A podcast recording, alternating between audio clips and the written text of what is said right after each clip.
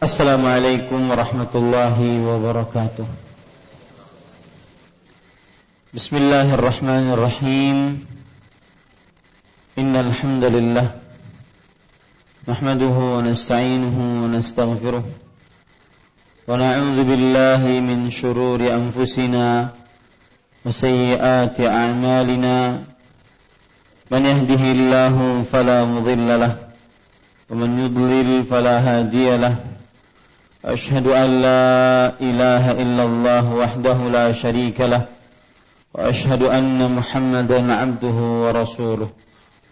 يا أيها الذين آمنوا اتقوا الله حق تقاته ولا تموتن إلا وأنتم مسلمون. يا أيها الناس اتقوا ربكم الذي خلقكم من نفس واحدة وخلق منها زوجها وبث منهما رجالا كثيرا ونساء فاتقوا الله الذي تساءلون به والأرحام إن الله كان عليكم رقيبا يا أيها الذين آمنوا اتقوا الله وقولوا قولا سديدا يصلح لكم أعمالكم ويغفر لكم ذنوبكم ومن يطع الله ورسوله فقد فاز فوزا عظيما أما بعد فإن أصدق الحديث كتاب الله وأحسن الهدي هدي محمد صلى الله عليه وعلى آله وسلم وشر الأمور محدثاتها وكل محدثة بدعة وكل بدعة ضلالة وكل ضلالة في النار. Alhamdulillah kita bersyukur kepada Allah Subhanahu wa taala pada malam ini malam Rabu 28 Syawal 1437 Hijriah kita kembali duduk bersama untuk kajian tentang Sirah An-Nabawiyah sejarah Nabi Muhammad sallallahu alaihi wasallam. Salawat dan salam semoga selalu Allah berikan kepada Nabi kita Muhammad sallallahu alaihi wa ala alihi wasallam pada keluarga beliau, para sahabat serta orang-orang yang mengikuti beliau sampai hari kiamat kelak. Dengan nama-nama Allah yang husna dan sifat-sifat yang ulia, kita berdoa, Allahumma inna nas'aluka ilman nafi'an wa rizqan tayyiban wa amalan mutaqabbala. Para ikhwan yang dirahmati oleh Allah, pada malam ini kita akan membahas pembahasan yang terakhir nomor pembahasannya 13 pada pasal yang pertama.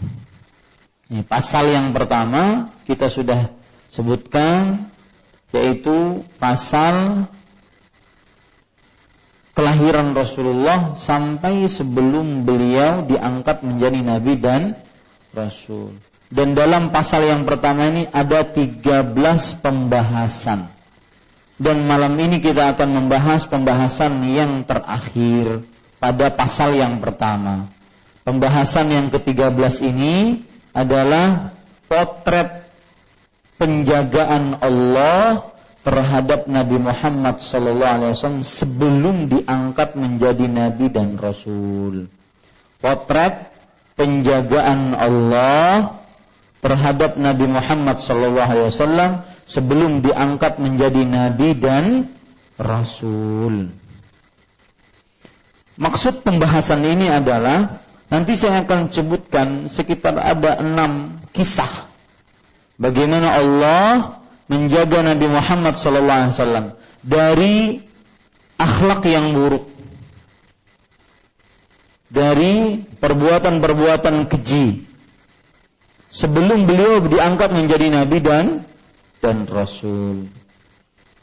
Potret yang pertama yaitu beliau senantiasa dijaga oleh Allah tidak menyembah atau tidak pernah menyembah berhala. Bahkan menghinakan berhala. Tidak pernah menyembah berhala bahkan menghinakan berhala.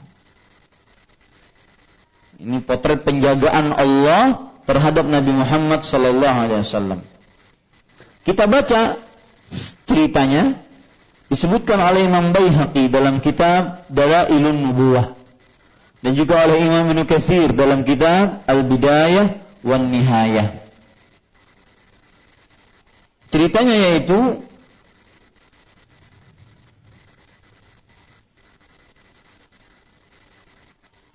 Suatu hari saya bacakan Arabnya, kana yauman ma'ahu maulahu Zaid ibnu Harithah.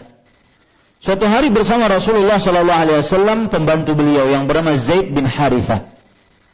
Dan ini salah satu pembantu beliau yang sangat beliau cintai bagaikan anak beliau sendiri, Zaid. Dari Zaid ini nanti akan lahir Usama. Usama bin Zaid. Dua orang ini adalah budak-budak di zaman Rasulullah yang sangat beliau cintai bagaikan anak.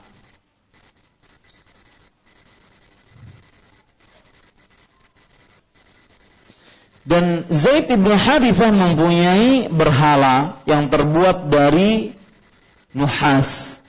Nuhas itu adalah kuningan. Terbuat dari kuningan. Berhalanya terbuat dari kuningan. Yuqalu lahu isaf wa nailah. Nama berhalanya namanya Isaf. Adalah yang bernama Isaf di sini. Itu nama berhala. Dan namanya Na bukan Naila, Nailah. Ini juga nama berhala yang dimiliki oleh Zaid bin Haritha. Yatamassahu bihi musyrikun idza tafu. Orang-orang musyrik kalau mengelilingi Ka'bah mereka mengusap berhala tersebut. Kemudian Rasulullah SAW pada waktu itu tawaf. Dan Zaid bin Harithah berkata, Watuftu ma'ahu. Dan aku ikut tawaf bersama Rasulullah SAW. Ingat ibadah tawaf itu sudah mulai ada. Sudah mul, uh, sudah ada semenjak Nabi Ibrahim. Bahkan dikatakan Semenjak Nabi Adam terjadi perbedaan pendapat siapa yang membangun Ka'bah. Ada yang mengatakan malaikat, ada yang mengatakan Adam, ada yang mengatakan Nabi Ibrahim. Wallahu alam antara Adam dan malaikat itu belum ada riwayat yang sahih, tetapi riwayat yang sahih adalah yang membangun kembali uh, Ka'bah Nabi Ibrahim dengan anaknya Ismail alaihi salam. Maka ibadah tawaf ada sebelum Nabi Muhammad SAW menjadi diangkat menjadi Nabi dan Rasul. Ini saya ceritakan agar nanti tidak menjadi iskal, permasalahan. Kok ada ibadah tawaf sebelum menjadi Nabi dan Rasul?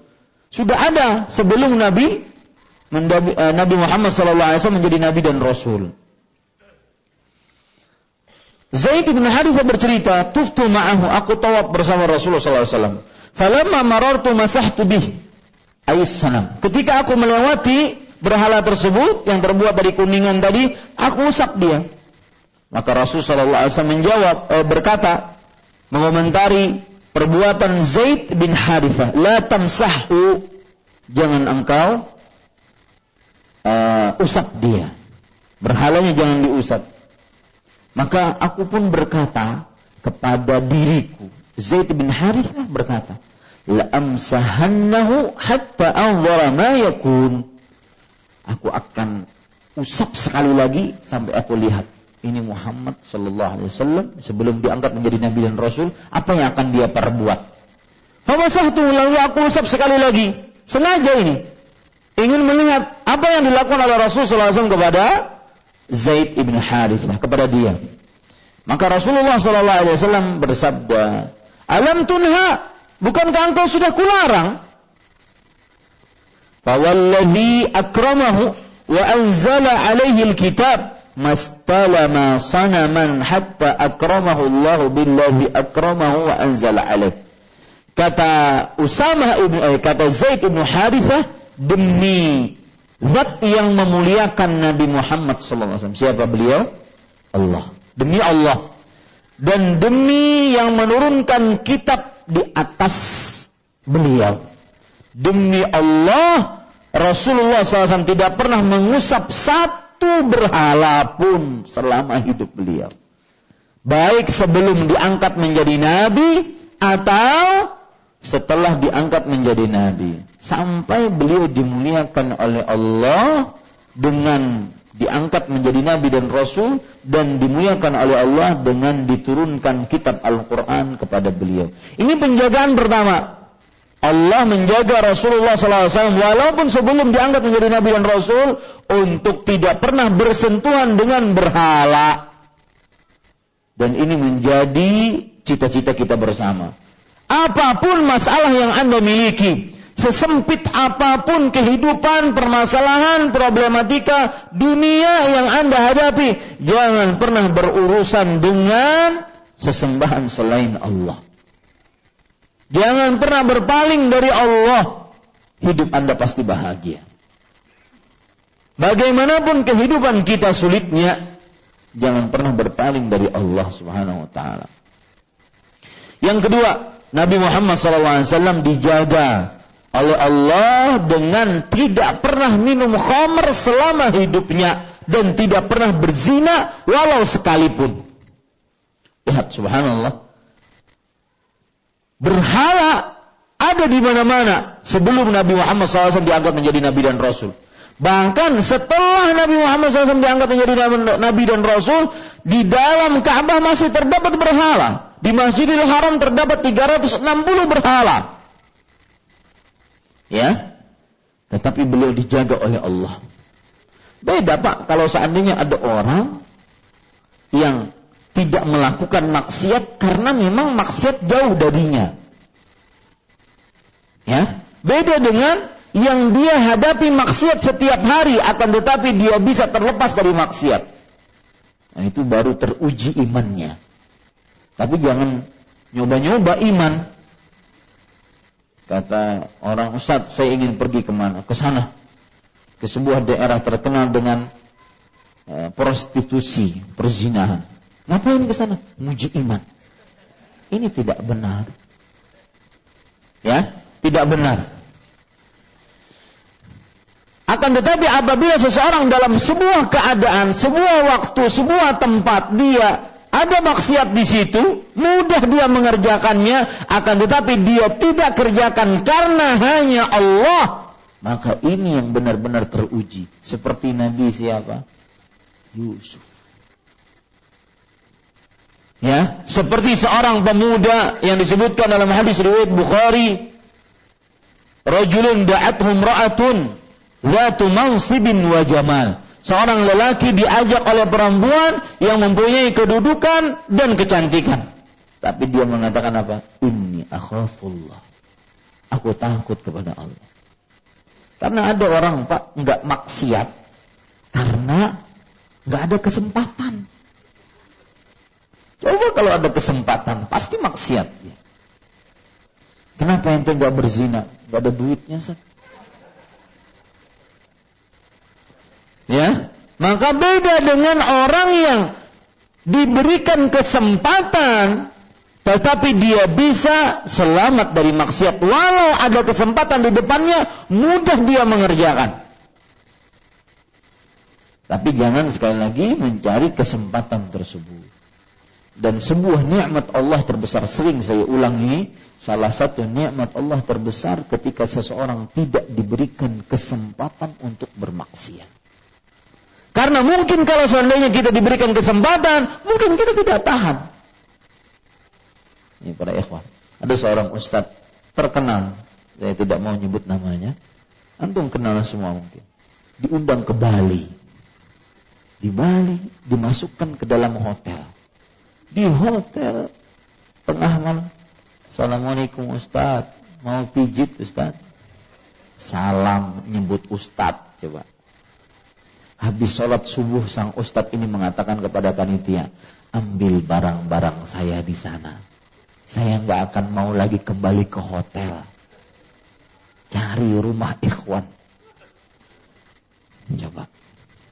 Ya, besarnya nikmat tatkala tidak diberikan kesempatan untuk bermaksiat. Karena kita tidak tahu kadar iman kita. Kemudian para yang dirahmati oleh Allah. Jadi yang kedua, penjagaan Allah terhadap Rasul sallallahu alaihi wasallam tidak pernah minum khamr. Padahal khamr sebagaikan teh. Ya? Kalau ada es teh, mungkin ada es khamr. Oh, gitu.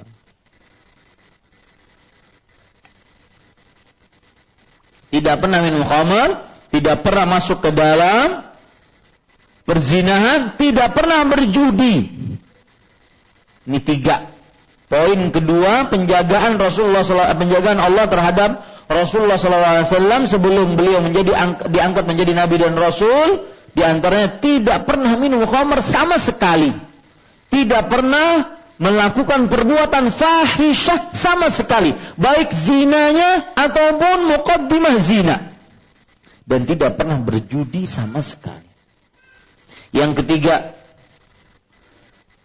Rasulullah SAW dijaga dari terbuka aurat beliau.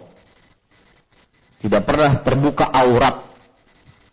Nah, di sini saya ingin pesan kepada para ikhwah sekalian. Ada sebagian kadang-kadang mata saya terlihat ini ikhwah jamaah Masjid Imam Syafi'i. Kok keluar pakai celana sepaha? Laki-laki. Kalau perempuan, naudzubillah. Ya.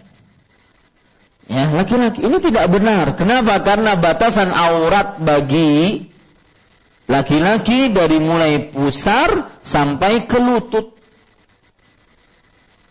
Ini tidak benar kalau seandainya keluar seseorang dengan celana lebih pendek daripada lututnya. Dan Rasulullah SAW dijaga oleh Allah dengan penjagaan yang ketiga tidak pernah terlihat aurat beliau.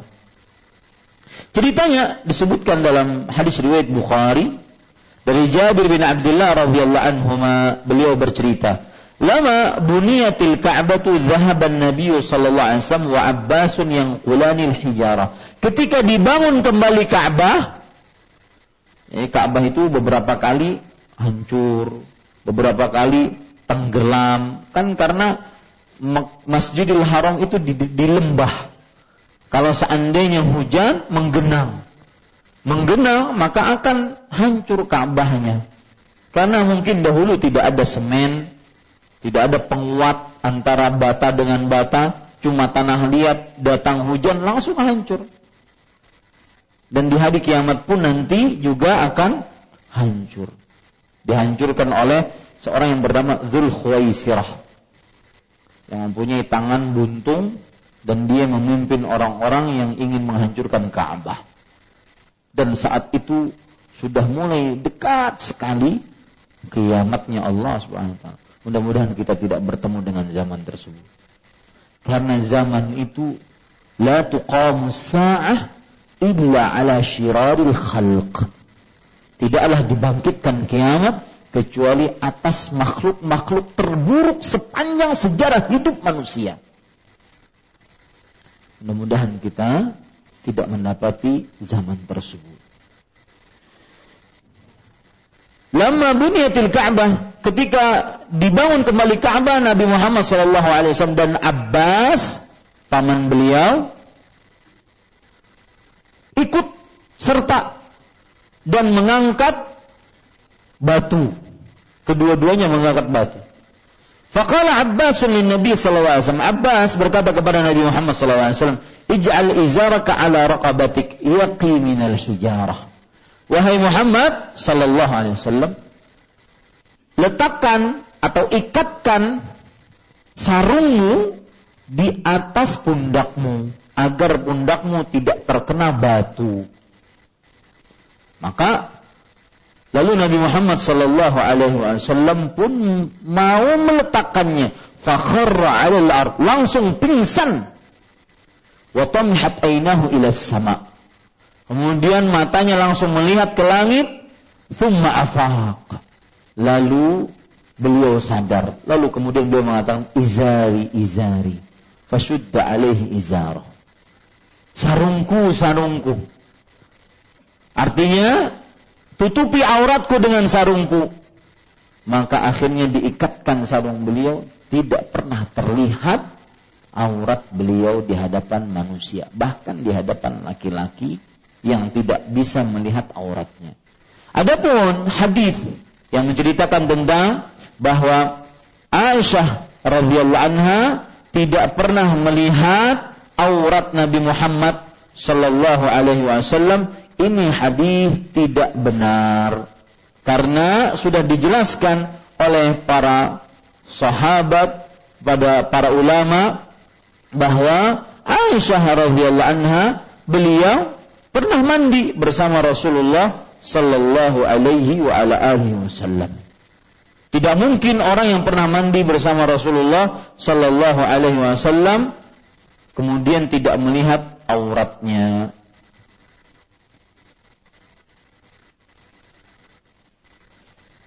Ada hadis yang menunjukkan akan hal itu disebutkan oleh para ulama tentang hadisnya tersebut lam yura Rasulullah sallallahu alaihi wasallam minni wa lam ara minhu.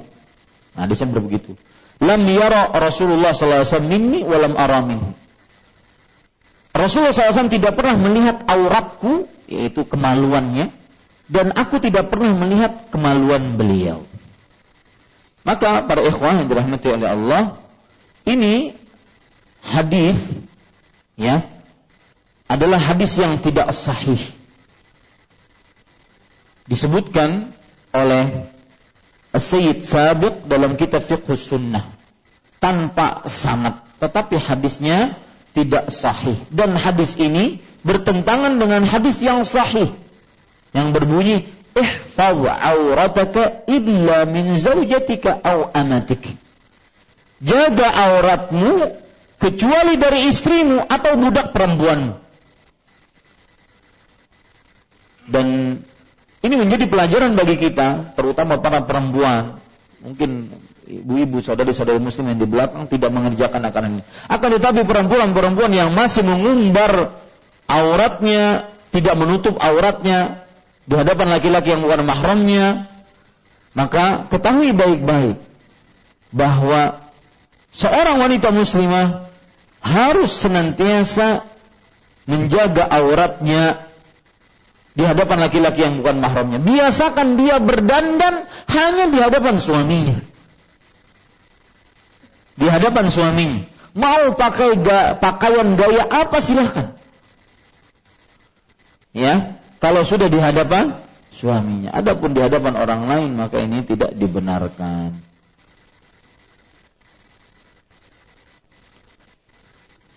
Ada penjelasan yang lain yaitu hadis disebutkan oleh Al-Asbahani dalam Akhlaqun Nabi bahwa Aisyah radhiyallahu anha pernah berkata, "Ma'ata Rasulullah sallallahu alaihi wasallam ahadan illa mutaqanni'an." Rasulullah SAW tidaklah pernah menjimai istrinya kecuali dalam keadaan tertutup sarungnya. Artinya pakai sarung. Ya.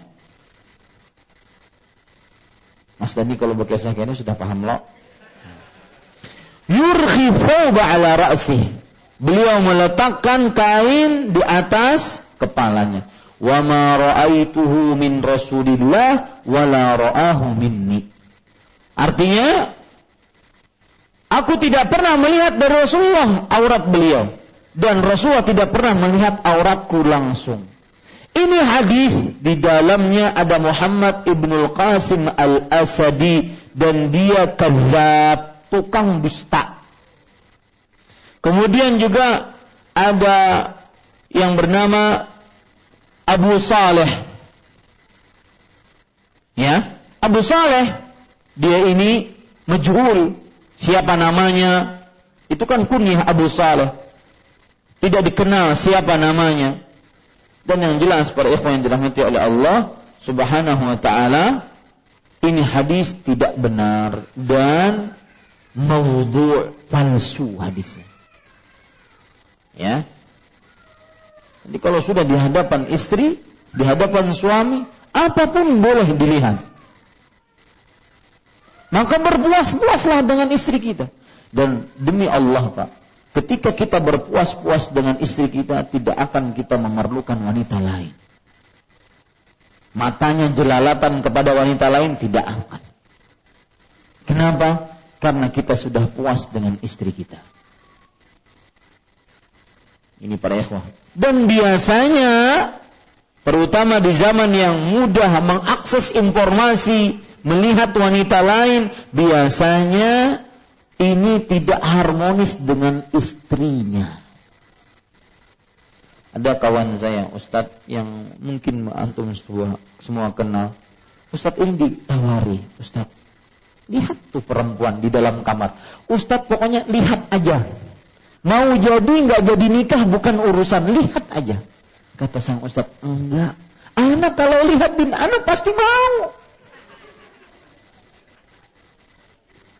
Ya, maka jangan coba-coba meluaskan pandangan yang kepada yang tidak halal. Rugi, ya. Dan itu yang disebut oleh Sufyan Ibn Masruq Al-Thawri, Imamul Muhaddithin fil hadis bahwa manusia itu lemah. Beliau menafsiri khuliqal insanu dha'ifa. Manusia itu lemah. Salah satu kelemahannya adalah cuma bisa melihat perempuan tapi tidak bisa merasakannya. Ya, ada yang bening sedikit di jalan dilihat pelototin. Eh nggak bisa ngapa-ngapain, cuma lihat doang. Ya, paling gaya-gaya anak muda dulu. Kalau berpapasan dengan perempuan cantik langsung ngegas, hmm, biar tahu. Oh, pengalaman mana punya nih. Ini para ikhwan yang dirahmati oleh Allah Subhanahu wa taala. Baik, yang keempat, penjagaan Nabi Muhammad SAW, penjagaan Allah terhadap Nabi Muhammad SAW adalah beliau dijaga tidak pernah mendengar musik. Ya, tidak pernah mendengar musik. Pemabuk jiwa lebih memabukkan dibandingkan gelas-gelas khomer gelas-gelas yang terisi khamar. Wallahi Pak, musik itu lebih memabukkan dibandingkan minuman keras. Sebagaimana dikatakan oleh Syekhul Islam Taimiyah rahimahullah, al-ghina khamrun nufus. Taf'alu bin nufus a'zama mimma taf'alu hummayul ku'us. Indah ya bahasa Arab. Artinya, khamr itu pemabuk jiwa. Dia memperbuat terhadap jiwa, memabukkan jiwa, lebih memabukkan dibandingkan gelas-gelas panas yang terisi khamr. Kalau sudah mabuk dengan musik, mana ilaihi musyrik. Masuk ke dalam musik, maka lebih condong kepada kesyirikan. Setelah condong kepada kesyirikan, yaqtulun, membunuh. Kemudian setelah condong kepada pembunuh, kemudian berzina. Dan tiga ini banyak terdapat di kalangan pemusik. Menghina agama, kemudian berzina, kemudian berbuat zalim. Mohon maaf yang masih mendengar musik. Para ulama mengatakan kalau seandainya tidak ada satu hadis kecuali hadis ini riwayat Bukhari ya'ti 'alanna la ya'tiyanna aqwamun min ummati yastahilluna al-hira wal harira wal khamra wal ma'azif lakafa kalau seandainya tidak ada hadis yang mengharamkan musik kecuali cuma hadis tadi sungguh akan datang orang-orang dari umatku yang menghalalkan musik. Afan, yang menghalalkan al-hira perzinahan wal khamra khamr wal harir sutra bagi laki-laki. Wal ma'azif alat-alat musik. Maka sudah cukup itu sebagai dalil pengharaman. Ini para ikhwan yang dirahmati oleh Allah subhanahu wa ta'ala.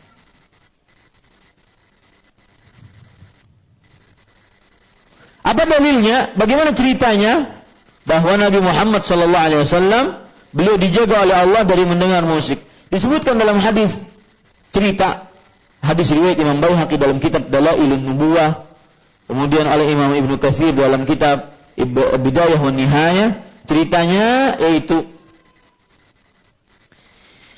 Beliau mengatakan Ali bin Abi Thalib bercerita, "Sami'tu Rasulullah sallallahu alaihi wasallam yaqul, aku pernah mendengar Rasulullah sallallahu alaihi wasallam bersabda, "Ma hamamtu bi syai'in mimma kana ahlul jahiliyah yahummuna bih minal ghina illa lailatain." Aku tidak pernah bertekad dengan sesuatu apa pun sebagaimana yang dilakukan oleh orang-orang jahiliyah tekad mereka untuk mendengar musik kecuali pada dua malam. Jadi orang kebiasaan orang jahiliyah malam-malamnya dipenuhi dengan musik. Dan apa yang terjadi? Di sebagian besar rumah-rumah kaum muslimin di malam hari dipenuhi dengan musik. Bukankah ini kebiasaan jahiliyah? maka hati-hati. Dan bersyukurlah yang tidak punya televisi di rumah. Tapi jangan mendatangkan internet di rumah. Tambah parah kadang-kadang. Ya. Nah, para ikhwah, kebiasaan kaum jahiliyah setiap malamnya dipenuhi dengan musik. Dan Rasulullah SAW mengatakan, aku tidak pernah bertekad bulat untuk mendengarkan apa yang didengarkan oleh kaum jahiliyah dari musik kecuali dua malam. Malam yang pertama, Kiltahuma asamanillahu subhanahu wa ta'ala fihima. Dua malam tersebut Allah telah menjagaku di dalam dua malam tersebut aku tidak jadi mendengar musik. Bagaimana ceritanya? Qultu qalat lailatun li ba'di fatayani fityani Makkah wa nahnu fi ri'ayati ghanamin ahlina. Suatu ketika suatu malam ada orang pemuda menikah. Jadi pemuda Mekah Suatu saat e, pada hari itu atau malam itu aku sedang menggembala kambing. Kambing keluarga kami. Aku tulis sahibi, aku berkata kepada kawanku sang penggembala juga, "Afsir li ghanami hatta adkhula Makkah fa usammira fiha kama yusammirul fatayat." Wahai kawanku, jaga kambingku, aku akan masuk ke kota Mekah. Rupanya menggembala kambing di luar kota Mekah jaga kambingku, aku akan masuk kota Mekah, aku akan begadang dengan kawan-kawan pemuda di kota Mekah. Faqala, bala, eh tentu aku akan jaga. Fadakhaltu hatta idza ji'tu awwala dari min duri Makkah sami'tu azafan. Lalu aku masuk ke kota Mekah sampai rumah pertama dari rumah-rumah yang ada di kota Mekah, aku mendengar suara musik Fakultu mahada. Lalu aku bertanya kepada seseorang, apa suara apa ini? Azafan itu suara gaduh, bukan suara musik. Suara gaduh terdengar dari kejauhan. Aku mendengar suara apa ini? Faqila li tazawwaja fulanun wa fulanah fajalasa fajalastu wa daraballahu ta'ala ala udhuni. Maka dikatakan kepadaku, oh si fulan dan fulanah sudah menikah, makanya ada musiknya. Lalu aku ikut duduk di situ, maka Allah memukul telingaku. Jadi tidak mendengar musik yang ada. Fawallahi ma ayqawani illa masasyams. Dipukul telinganya pingsan. Demi Allah, tidak ada yang membangunkanku kecuali karena terik panasnya matahari. Faraja'tu ila sahibi Lalu pagi hari setelah aku bangun, aku kembali ke tempat penggembalaan kambingku. Kata sahabatku, ma fa'alta? Bagaimana e, musiknya tadi malam? Beliau mengatakan, Nabi Muhammad SAW bersabda, ma fa'altu syai'an. Enggak dengar sama sekali. Thumma akhbartuhu billadhi ra'ait. Lalu aku pun memberitahukan apa yang telah terjadi. Lalu Malam yang kedua, aku seperti itu juga. Sama, malam yang kedua Allah pun memukul telingaku. Dan tidak aku bangun kecuali ketika panas matahari membangunkanku. Kembali lagi beliau kepada temannya. Apa yang kau kerjakan? La syai, enggak ada sesuatu. Aku pingsan. Thumma akhbartuhul kabar. Lalu aku pun memberitahukan kabar yang terjadi. Kemudian Nabi Muhammad SAW bersabda di akhir hadis, "Wallah, demi Allah, ma hamamtu wa la udtu ba'daha li syai'in min dhalik hatta akramani Allah azza akramani Allah azza wa jalla binubuwah." Artinya, demi Allah aku tidak pernah bertekad dan tidak pernah ingin lagi untuk melakukan itu setelah itu sampai Allah memuliakanku menyangkatku menjadi nabi dan rasul. Itu yang keempat yang kelima.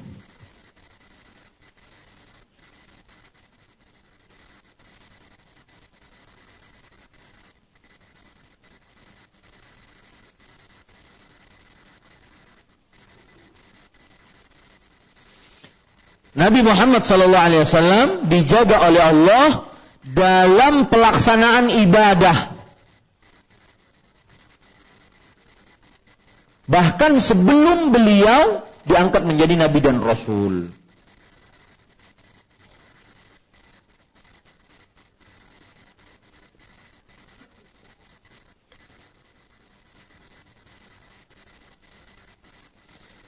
Bagaimana ceritanya?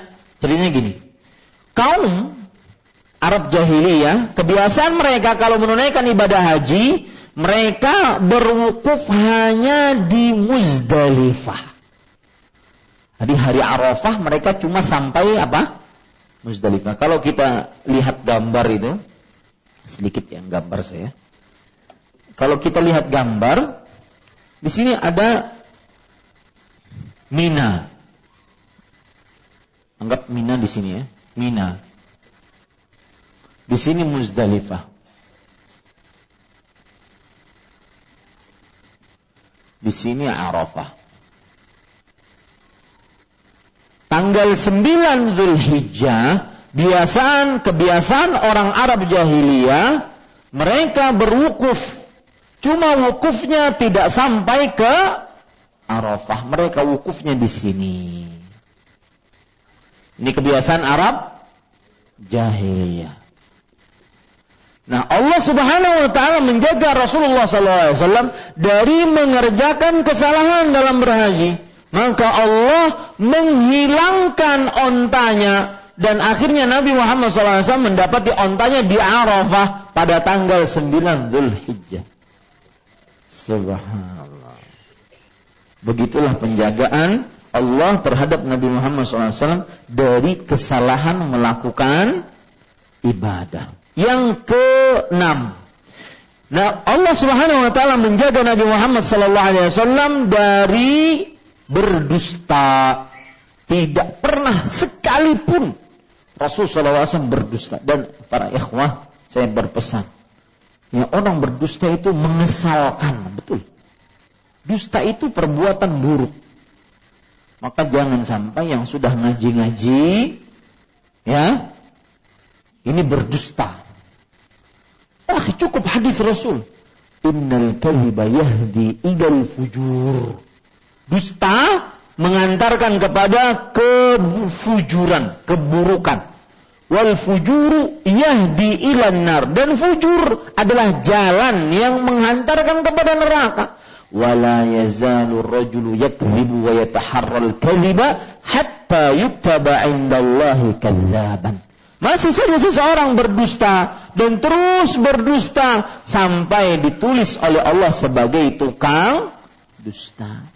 Tidak layak seorang menyandang predikat muslim berdusta. Ya.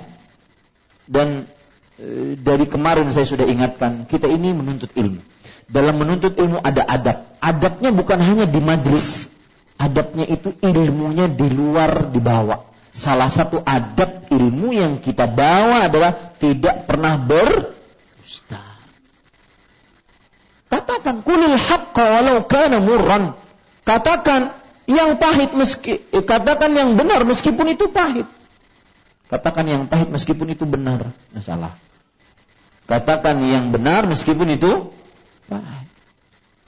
Ini para ikhwan yang dirahmati oleh Allah Subhanahu wa taala. Lihat riwayat menarik bahwa Nabi Muhammad SAW terkenal dengan siddiq. Ya. Sifat Nabi kalau dulu lagi SD kita belajar apa sifat Nabi itu? Siddiq, amanah, fatanah, tabligh. Pertama kali siddiq dan itu diakui oleh kawan dan lawan. Dan anehnya Anehnya, Rasulullah Shallallahu Alaihi Wasallam tatkala mau berhijrah ke kota Madinah, beliau menitipkan barang-barang kepada Ali bin Abi Thalib. Wahai Ali, ini barangnya orang-orang kafir Quraisy, menitipkannya kepadaku. Coba, ada nggak musuh nitipin barang kepada musuhnya? Tidak ada kecuali terhadap Rasul Sallallahu Alaihi Wasallam. Saking apa? Rasul Sallallahu Alaihi Wasallam jujurnya dan amanahnya kepada semua manusia. Bahkan ketika beliau naik ke atas bukit sofa ini di awal-awal dakwah yang akan kita baca nanti. Jadi ada namanya dakwah dalam periode berdakwah itu ketika sudah diangkat menjadi nabi dan rasul, nanti ada periode berdakwah dengan terang-terangan. Awal-awal periode berdakwah dengan terang-terangan beliau naik ke bukit sofa. Kemudian beliau mengatakan, "Ya sabahah, wahai kalian semua, selamat pagi." Ya, faqalu man hadza fajtama'u ilaih. Lalu orang-orang kafir Quraisy mengatakan, "Siapa ini?" Maka mereka kumpul di sana, di bukit Sofa. Lalu Nabi Muhammad wasallam bersabda, "Ara'aitum in akhbartukum anna khailan takhruju min safahi hadzal jibal akuntum musaddiqiyya?" Apa pendapat kalian? Kalau seandainya aku memberitahukan kepada kalian bahwa dari dalam gunung ini akan keluar khail, yaitu kuda. Apakah kalian percaya kepadaku? Lihat, saking Nabi Muhammad SAW dipercaya oleh orang-orang kafir Quraisy, mereka mengatakan, "Majarrabna 'alaika kaliban." Kami nggak pernah menguji kamu, mendapati kamu berdusta. Artinya, mereka percaya. Untuk sesuatu yang mustahil pun karena Nabi Muhammad SAW orangnya jujur tidak pernah dusta mereka percaya. Maka Pak bawa adab ini ke mana-mana. Di masjid, di kantor, di rumah, dengan istri, dengan anak, dengan orang tua, dengan kakak, dengan adik, dengan paman, dengan keponakan dengan tetangga, dengan kawan sepekerjaan, dengan kawan di pasar. Jangan pernah dusta. Wallahi orang berdusta dia akan termakan sendiri dengan dustanya. Ini para ikhwan yang dirahmati oleh Allah Subhanahu wa taala. Meskipun ya sesuatu yang kadang-kadang kita tidak ingin diketahui, maka jangan pernah berdusta. Maka kemudian setelah itu Rasulullah SAW bersabda, "Fa inni nadhirun lakum baina yaday baina adzabin syadid." Aku memperingatkan kepada kalian dengan peringatan Allah sebelum datang siksa yang pedih. Tapi anehnya, nah di sini proses hidayah Pak. Anehnya, ketika mereka tadi mengatakan, ini kalau keluar dari gunung ini kuda, kalian percaya? Percaya. Tapi ketika diajak beriman gak mau beriman. Itu semua proses apa? Hidayah. Dan hidayah itu besar, Pak. Minta petunjuk kepada Allah. Makanya minimal 17 kali sehari kita minta hidayah. Ihdinas siratal mustaqim. Tepat jam 9 ini yang bisa sampaikan wallahu alam sallallahu nabi Muhammad walhamdulillahi rabbil alamin. Nah, ada pertanyaan satu dua, baik tentang materi yang pertama atau materi yang kedua. Untuk bapak-bapak dan ibu-ibu yang baru hadir, maka beginilah kajian di Masjid Imam Syafi'i pada malam Rabu, habis maghrib kita membaca kitab Riyadhus Salihin dan habis salat Isya kita membaca kitab Sejarah Nabi. Dan insya Allah Ta'ala jika Allah menghidupkan kita kembali dalam ketaatan pekan depan kita akan mulai membahas sejarah Nabi pasal yang kedua dari mulai diangkat menjadi Nabi dan Rasul sampai wafatnya Rasulullah Sallallahu Alaihi Wasallam. Nah, ada pertanyaan?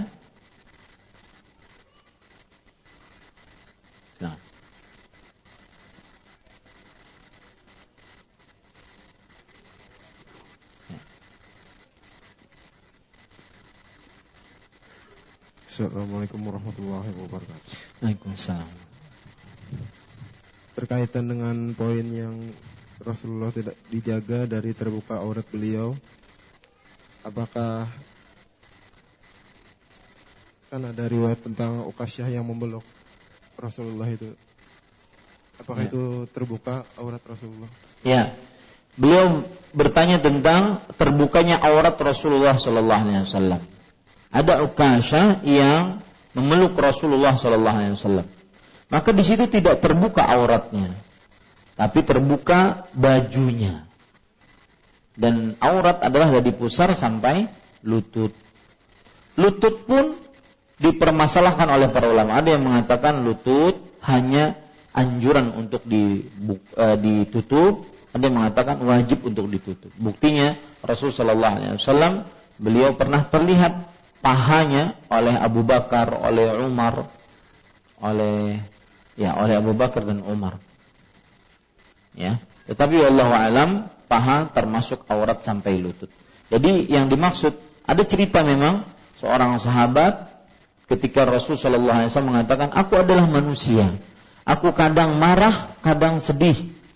Maka siapa yang pernah aku zalimi, maka angkat tangannya. Ada seorang sahabat mengatakan, saya. Kemudian ingin membalas kezaliman yang dilakukan oleh Nabi Muhammad SAW. Padahal beliau tidak pernah berbuat zalim. Lalu membalasnya pun dengan dibuka bajunya. Para sahabat sudah marah itu. Akhirnya apa yang dilakukan oleh para sahabat, oleh sahabat ini? Dia cuma ingin menempelkan kulitnya dengan kulit Rasulullah sallallahu. Dan itu tidak disebutkan beliau membuka aurat.